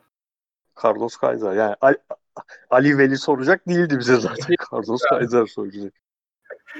Devam ediyorum. Soru neydi abi? Soru neydi? Mats, Mats Hummels'in performansını sormuş. Aa ben Dortmund Bayern maçında konuşurken aslında niye de değinmedim? Ya sakatmış galiba. Sonra baktım da bu herif niye bu kadar kötü diye de. Ama sadece bu maça dair değil. Geldiğinden beri, dö- döndüğünden beri Dortmund'a o hayal ettirdiği Dortmund'un genç kadrosuna abilik, liderlik yapıp özgüven problemini ortadan kaldıracak performansın yanına yaklaşamıyor. Tam tersi eee takımı aşağı çekiyor ya. Yani ikinci golde bir pozisyon alışı var abi. Ya karşısındaki adam 10 sene beraber oynadın iki ayrı takımda ya. Lewandowski'ye karşı öyle bir pozisyon alışı var. Ne yapıyorsun abi? Yani sinirliyim biraz Hummels'e. Vallahi i- izleyeceğim abi babaları. Aldım short listime. Balatlı seri sormuş. Ha şöyle sorular ya. Atletico şampi diyebilir miyiz? Ya Atletico valla geçen sene benim için çok büyük şey oldu ya. Çok travma oldu. Ya o kadar kötü bir sezon oynandı ki La Liga'da.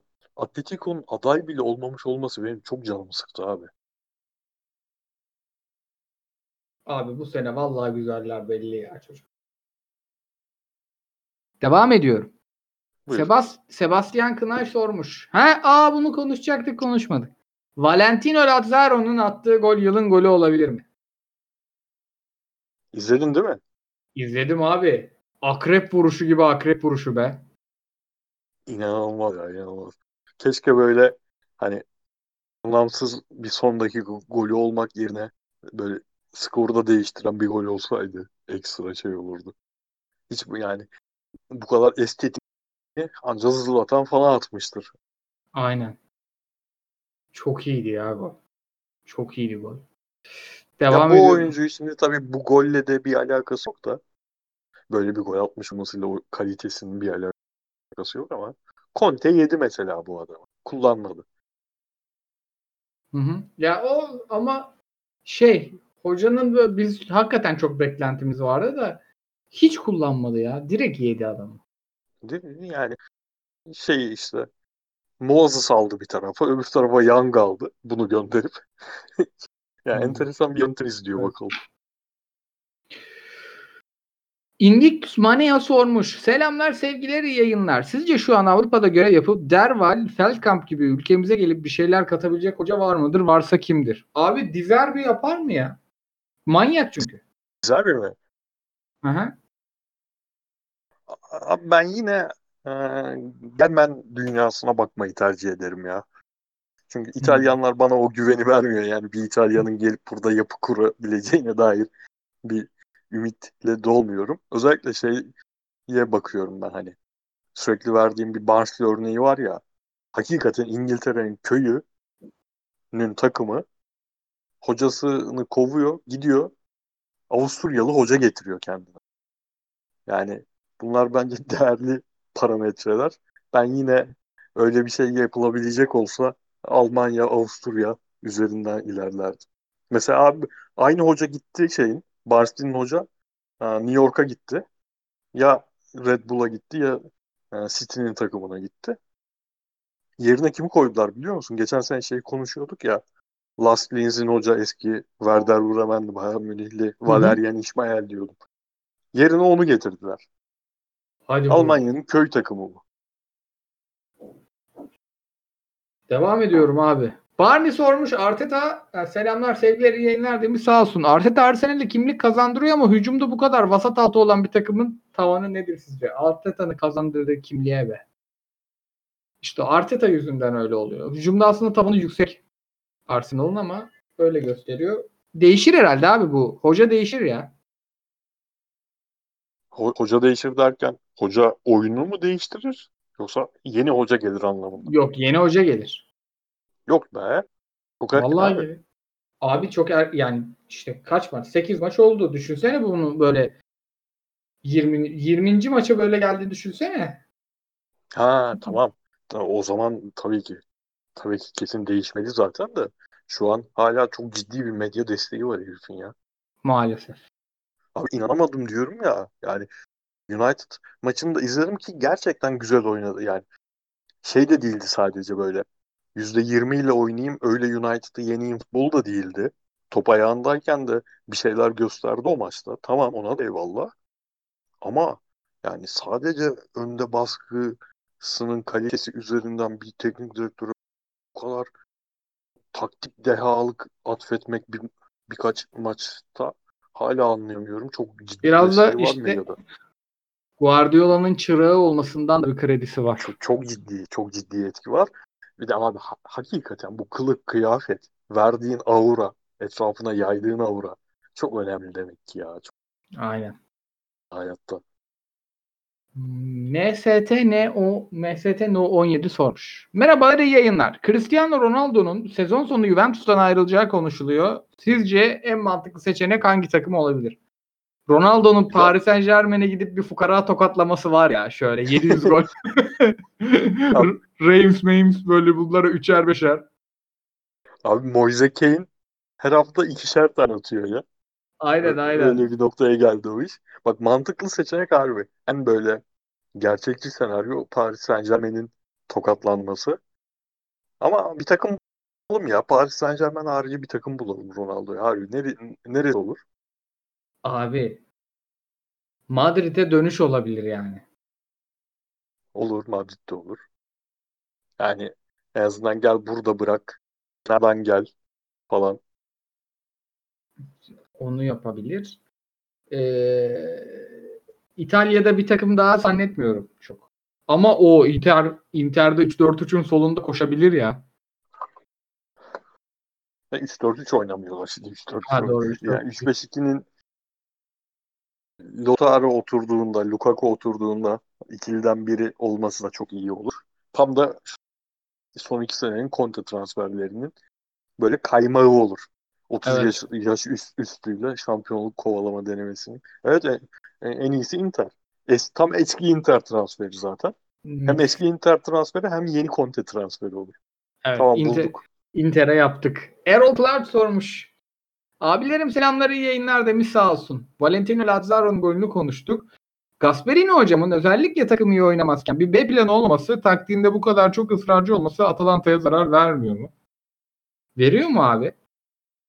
Abi bu B planı muhabbetini dünyadaki hocaların %99.9'una ben de uygularım. Yani zaten biz de çok şeyi övmüşüzdür yani. Övmüşüzdür derken o tip hocaların daha kıymetli olduğunu, çözüm üretebilen hoca, tek bir metoda bağlı olmayan hoca olayını ö- övmüşüzdür ama yani Gasperini çok ekstrem bir örnek. Bu adam eğer birinci planında bu kadar ısrarcı olmasaydı Atalanta şu an eee, şu son iki senede insanların hayatına girme şeklini düşününce öyle bir noktada değil atıyorum Bologna gibi olurdu. Yani tam anlatabildim mi bilmiyorum ama bu adam birinci planında bu kadar ısrarcı olduğu için Atalanta bu noktaya geldi. Şimdi 60 küsur yaşında Gasperini. Bu adam ben bunu ilk izlemeye başladığımda 2009 Genoa'sında da bunu oynuyordu. Şu anda bunu oynuyor ve hem o takımda inanılmaz işler yaptı. Hadi o takımda inanılmaz işler yaptı demeyeyim de çok iyi işler yaptı. Hem e, ikinci Genoa döneminde sonra iyi işler yaptı. Geldi burada akla hayale sığmayacak işler yapıyor 3 senedir. Hatta 4. senesinde. Şimdi bir de B planı yap be abi dersek bu adama bence ayıp etmiş Aynen. oluruz ya. Bir de sanırım Inter'de mi öyle bir deneme oldu bir dörtlü bir şeyler denendi de sonra takım çok kötü gitti. Abi işte 11 hafta falan kaldı sanırım Inter'de. Ligde 10 maç. Şampiyonlar Ligi'nde 3 maç. Öyle bir dönem geçti. Zaten yapabilse yapacak olsa orada yapardı. B planı bu denemesinde bulunacak olsa orada yapardı.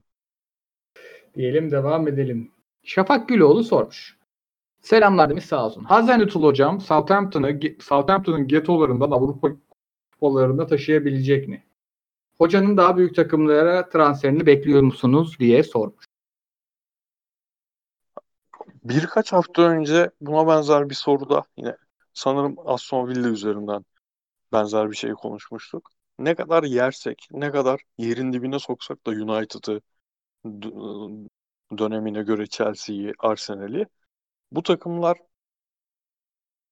oyuncu kalitesi makası hala o kadar açık ki e, Southampton, özellikle Southampton'ın şu anki kadrosundan ben çok ihtimal vermiyorum ilk yedinin içinde olmalarına.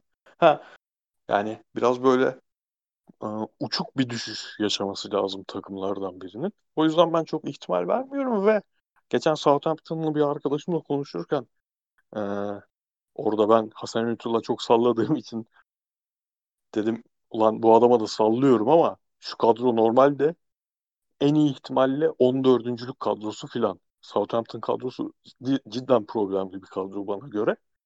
Çok uzun süre bu seviyede götüreceklerine hiç ihtimal vermiyorum abi. Yani stoper ikilisi Bednarek, e, Westergaard. Orta saha ikilisi Romeo Ward-Prowse. Bekleri Kyle Walker Peters. Soldakini unuttum şu an. Hücumda Dan, Dan, Danny Ings, Shea Adams dışında. Ee, Ings gitti, sakatlandı. ha, Ings sakat üstüne. Şimdi Shea Adams'ı da götürmeye çalışacaklar falan. Çok problemli kadro bu ya. Diyorum devam Jenepo ediyorum. bir, bir maç var bir maç yok. Ben, ben çok sevmeme rağmen. Böyle düşük kalite takıma pres oyunu oynatıyorsa Galatasaray'ımıza bekleriz bir ara. Onun mesela onu Gasperini'ye yapmadığım eleştiriyi ona biraz yapıyorum. Şeyi hiç yok ayarı o konuda. Önde baskı konusunda. Yani 1-0'ı bulmuşsun. Bir tık geri çek abi. E, Çekmiyor ya bu a- belki bu adam da bir mucize yaratacaksa öyle yaratacak tabii. Soner Onbaşı sormuş. e, FM21 çıktı takımların e, sıraları ne diyorsun ya? Ha. E, takım sıralamış. E, hangileriyle başlayayım demiş. Milan'la Dortmund'u düşünüyorum demiş. Önce tuttuğun takımla bir başla bence. En keyifli o oluyor. Ondan sonra da Lille abi. Bak burada Lille güzel. Lille'le bir sezon açılır. İkone mikone basıp giden oyuncular. Bir de FM'de uzun süredir 4-2-3-1 meta. 4-2-3-1'i iyi oynatacağın her takımı al yani. 4-2-3-1 dışında sistem oynatmana çok gerek kalmıyor. Tümer Abi sor. Lille'in de şey ne kötü ya. Yani sadece bir maç full izledim çocuğu da. Sallayacağım yine de. Osimhen, Osimhen'in yerini aldıkları Jonathan David. Ben, ben bana denk gelmedi o çocuk hiç. O, sezona onunla başladı. Ama gerçekten yani hiç Belçika'dan gelmiş. Hiç yani Kyle Larin herif resmen. Bayağı da para vermişler. 20 milyon falan para vermişler. Burak zaten direkt aldı formayı. diyoruz devam ediyoruz. Pep'in sorusunu e, cevapladık gibi ama şöyle kısa sorayım. Tümer Metin sormuş. E, Pep'in bu düşüşü ne kadar devam eder diye sormuş. Şu sakatlık işini halledebilirse bir takımı tam kadro görmeye başlarsak o zaman bir 3-4 maç onun üzerine oynasın. Onu tekrar konuşalım. Çünkü hala gerçekten çok ciddi sakatlık problemi var. Yani adam iki maç üst üste aynı kadroyla sahaya çıkma, çıkamadı. Eskiden bunu zaten yapmıyordu. Ama en azından eskiden yapma sebebi kendi tercihleriydi. Şimdi zorunlu olarak bunu yaşıyor. Ama mesela ben Kyle Walker'ı hala beğeniyorum. Hala etkili bir oyuncu olduğunu düşünüyorum ama yaptırdığı penaltıyı görmüşsündür. Bu sezon Evet üçüncü abi. defa ik- ikinci iki kesin Leicester maçında yaptırdı aynısını. Şimdi sol tarafta zaten Mendy ile yine bir ümit başladı. Olmadı. Kimi koysa olmuyor sol tarafa. Yani iki tane beki neredeyse yok adamın haliyle. E, orta sahada Rodri ısrarı o da kendi problemi. Yani tabii ama a- o- bilmiyorum ya. Yani valla her ma- maçı City'nin problemin ne olduğunu çözmeye çalışarak izliyorum. Onu düşünerek izliyorum ama yani bulabildiğim en büyük sebep hala hep söylediğim savunmaya o kadar takılmış durumdalar ki savunma problemlerine. Hücumda o akıcılığı sağlayamıyorlar. Hani 4-3-3 oynadı iki maç üst üste geçen ay. 4-3-3 de çözmedi problemleri. Yani De Bruyne'ye verdiği rol. Ya sen hiç De Bruyne'yi abi bu kadar yorgun gördün mü? Canım Sezon ya. başladığından beri böyle bir de. Sırtına Müthiş yor- yoruluyor yani. Yarım saat içinde dili dışarıya çıkıyor De Bruyne'nin. Yani takımda bir ciddi bir e, birbirleriyle iletişim ve yakınlaşma problemi var saha içinde filan. Bilmiyorum herhalde e, sürekli şeye bağlayıp geçeceğiz. Bu tip hocaların uzun süre aynı kadrolarla çalışamamasına bağlayıp geçeceğiz. Vallahi herhalde öyle. Dude'un Arsenal sorusunu konuştuk. Ahmet Vural Şekerci'nin Aston Villa sorusunu konuştuk. Ragnarok'un e, Chiesa ve Kulusevski e, demiş. Pirlo Ne gitse, demiş? Poş- Pochettino veya Favre gelse Pirlo'nun yerine büyük akmazlar mı demiş. Abi Favre nasıl Juventus aday görmüş ya. Yani ben acayip severim Lucien Favre hocayı da Dortmund seviyesi için bile ben buraların hocası değilmiş diyorum iki senedir. Yani Pochettino tabii ki çok net. Bence United değil Juventus seçerim. Pochettino'nun yerinde olsam. Tabii canım. Da onların da çok çabuk vazgeçeceğini zannetmiyorum yani. Böyle bir Katılıyorum. şova girdiniz madem biraz daha ısrar edin. Evet. Kubilay sormuş. İtalya, İspanya ve İngiltere'de favoriler değil ama bir iki basamak arkadaki takımlardan şampiyon çıkar mı? Napoli, Atletico Madrid, Tottenham, Leicester, Leicester vallahi inşallah çıkar. Ben benim sezon izleme motivasyonum o biraz. Ben Serie A'da çıkacağını düşünüyorum. Serie A'da yani değişecek mu muhakkak sezon içinde fikrim ha- o takımın hangisi olacağına dair ama mesela Milan hiç aklımda yoktu. İhtimal bile vermiyordum. Şu an Milan'ı Atalanta ve Inter'in yanına koyarım. Atalanta'dan hala ümitliyim. Oyuncular e, bek Gasperini'nin standart fiziksel kalitesine geldiği zaman yeniden bir yükseliş olacağını düşünüyorum orada. E, çıkacaksa Serie A'dan çıkar diye düşünüyorum. La Liga'yı düşünmüyorum bile. Hadi oradan. Soneran başı sormuş. Klopp Fabinho'nun da stoper oynadığını düşünürsek radikal bir şekilde 4-2-3-1'e dönebilir mi? Hendo Gini çift pivot. E döndü zaten. Abi uzun zaman yani rahat bir 5 maç sayarız 4-2-3-1. Evet. Hatta 4-2-4. Bayağı Aynen. e, Firmino Salah yan yana oynuyor. Öyle de bir düzen olduğunu söyleyebiliriz. Yani Klopp zaten bekliyordur hep. Yani bazı hocalar sevdikleri bazı dizilişlere ilk fırsatta dönmeyi dört gözle çeker. Fatih hocam ya. muhtemelen. 4-1-4-1 mi? Hemen alırım. Abi Fatih Hoca'daki fark şu. Diğer hocalar hani eskiden çok iyi işlemiş işte. Do- Klopp'un Dortmund'u 4-2-3-1'i falan. Eskiden çok iyi işlemiş düzenlerine bir anda ilk fırsatta dö- dönerler. Fatih Hoca hiçbir zaman işlemeyen düzenine ilk fırsatta dönüyor. Sivas maçı iyiymiş ama onu da izleyemedim de iyiymişiz be yapmışlar. Sasa'ya teşekkür edelim. Benle ilgili bir e, iltifatta bulunmuş. Tevfik sormuş. Grealish, Mount Foden, Madison. En büyük potansiyel hangisi? O geçen sene en çok gelen sorulardandı. Benim Abi burada ama. Grealish potansiyel değil abi olmuş. Artık. aynen aynen şu an ama ben geçen sene şey diyordum ben Madison bir numaramdı benim. Grealish'i belki Mount'un bile arkasına koyuyordum. Yani çok net hatırlamıyorum ama benim Grealish'e dair fikrim o kadar alt seviyelerdeydi. Şu an senin dediğin gibi çok net.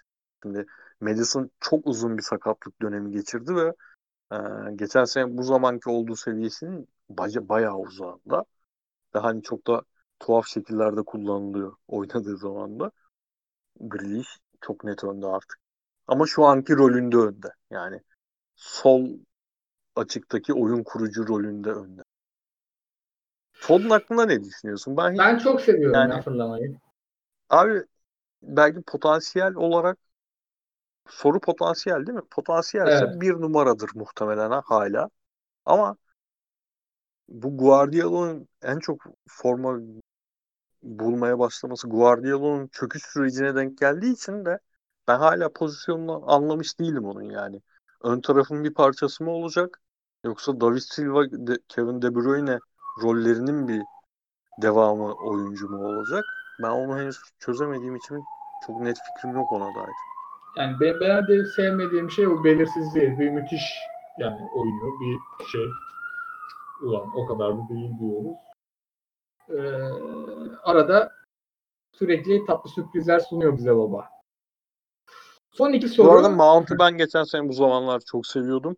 En soğuduğum oyuncu o oldu. Yani Lampard adamı her pozisyonda kullandı. Her yerde kullandı ve o kadar çok oynattı ki her oynadığı maçta da sanki biraz geriye gidiyor gibi.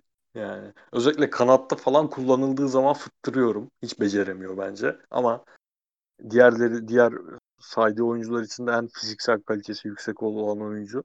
O sebeple o kadar çok kullanıyor sanırım. Şu an ona dair fikrim bayağı eksiye gitmiş durumda. Son iki soru. Birini aileden Trent Alexander-Arnold'un bir aylık yokluğu Liverpool'u nasıl etkiler demiş. Valla sezonda çok iyi oynamadı be. Değil Ya, mi abi? Abi ben normalde hani eee Van Dijk'ın sakatlığından daha çok etkileyeceğini düşünüyorum. Aynı süre uzak kalsa. Çünkü Liverpool'un geçen seneki şampiyonluğunun en önemli ya yine büyük şeyler söylemeyeyim de yani bana göre en önemli faktör e, onun oyuncu özellikleriydi. Çünkü çok kısır bir takıma dönüştüğü bir 2-3 ay var takımın. O maçlarda hep e, Trent aldı takımı bence ipten. Onun ürettiği çözümler aldı. O yüzden City'de bunu bu, bu durumdayken Van Dijk'tan daha büyük sıkıntı yaratabileceğini düşünüyordum ama bir ay bence bir şey değil yani. Zaten Orayı... iki haftası milli ara ya. Ha iki hafta milli ara. Hadi bir ay değil de beş hafta olsun. Üç maç kaçırsın gelsin. Aynen. Yani Milner, Henderson oralar hallolur. Çünkü bildiğim kadarıyla milli maç sonrası Thiago dönecek. Hani e, Wijnaldum'un yanına Thiago atılabilir. Henderson beke atılabilir falan. Bir çözüm çıkar oradan. Son sorumuz Melik'ten geliyor. Selamlar demiş sağ olsun. Wesley Fofana'yı sahada izlerken sanki Upamecano'yu izliyormuş gibi hissediyorum. Siz bu konu hakkında ve oyuncunun potansiyeli hakkında ne düşünüyorsunuz? Abi adamın stoper izlemek öyle e, çok tabii kimse oturup şu stoperin bu maçta ne yapacaklarını merak ediyorum diye maç izlemez. Ama bazı stoperler artık onu hissettiriyor. Ben geçen sene arkadaşın dediği gibi aklıma Upamecano gelmemişti ama ilk izlediğimde şeyde Saliba'nın yanında e, Saint Etienne'de bu adam böyle oturup izlenesi bir adam gibi hissiyatı vermişti ve hani Saliba'dan çok daha ekstra özellikleri var gibi gelmişti. Sonra birkaç maçını daha izledim. O zaman fikrim değişti 2-3 maç izleyince. Saliba'nın daha iyi oyuncu olduğunu düşünmüştüm. Ama yani Yek'ten bir kere bu performansı göstermesi Upamecano seviyesi olmasaydı bile etkileyici olurdu. Çünkü görüyoruz ki Premier Lig'e gelip kısa sürede etki yapmak çok çok çok çok çok zor bir iş. Hele o pozisyonda hatasız oynayarak devam etmek çok büyük iş. Yanında Fuchs falan oynuyor abi. Evans Aynen. sakatlı Evans sakatken yani Wes Morgan'la sahaya çıktı bu adam. Yani Wes Morgan şu an ceset olarak oynuyor. Futbol kariyerini ceset Aynen. olarak devam ettiriyor. Çok iyi. Wes Morgan mı kaldı hakikaten ya? Yani Diyelim. Şu an Gabriel'le ikisi Lig 1'in namusunu kurtarıyor. Öyle diyor. Net. O zaman e, soruları da bitirdik. Haftanın izlenisi maçları yok çünkü milli ara. E, şimdi de milli maç varmış hatta 20.45'te. Hiç izlemeyeceğim. Bu, Abi az bugünmüş Hırvatistan. Bizim maç mı? Evet. Nazım Sangare 11, Orkun Kökçü 11, Bakarız be. Aynen bir bakılabilir. O kadar da sallamayalım. Aynen. Abi ağzına sağlık. Var mı ekleyeceğim bir şey? Yok abi. Kısa bir e, ilk çeyrek değerlendirmesi yaptık biraz. Evet. Hani çok da detaya girmeden. Ne? Çok klas Muhabbet edelim diye yaptık yayını biraz da.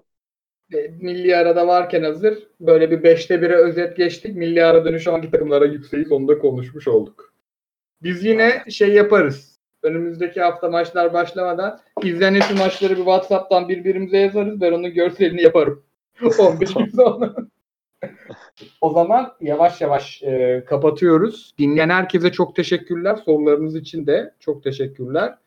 Milli aradan sonra görüşmek üzere. Hoşçakalın. Görüşmek üzere.